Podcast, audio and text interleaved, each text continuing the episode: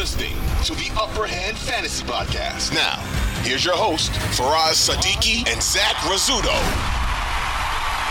The Falcons uh, in this game, um, their backfield went from a three-man rotation to a two-man rotation between Cordarrelle Patterson and Allgeier. Uh, so we're making progress here. yeah, you know the, these two, like they pretty much split snaps down the middle. Uh, I think both are startable. Um, you know, if this continues, obviously Patterson's ceiling gets lowered.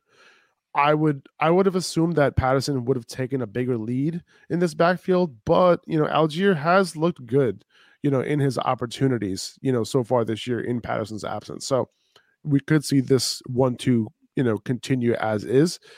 Patterson, you know, he broke the record for kick return touchdowns yeah. uh, yesterday, which is kind of cool to see. So you, you, you probably got the six points from that uh, as well. So that's great.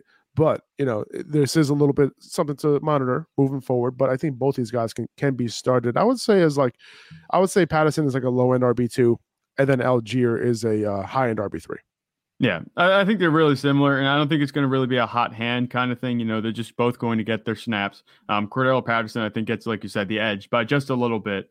Uh, their upsides, they're just going to, you know, they're just going to kind of screw each other over as far as upside goes, because uh, once Cordarrelle Patterson, you know, gets his touches, then they're going to get Tyler Allgeier on the field a little bit. And Tyler Allgeier looks really good, and you know, obviously he's a lot younger than Patterson. Patterson still looks good running the ball, but it's going to be hard to keep Allgeier off the field. I think they're going to be, you know, primed for more of 50 50 split, more of what we saw against the Bears this week moving forward.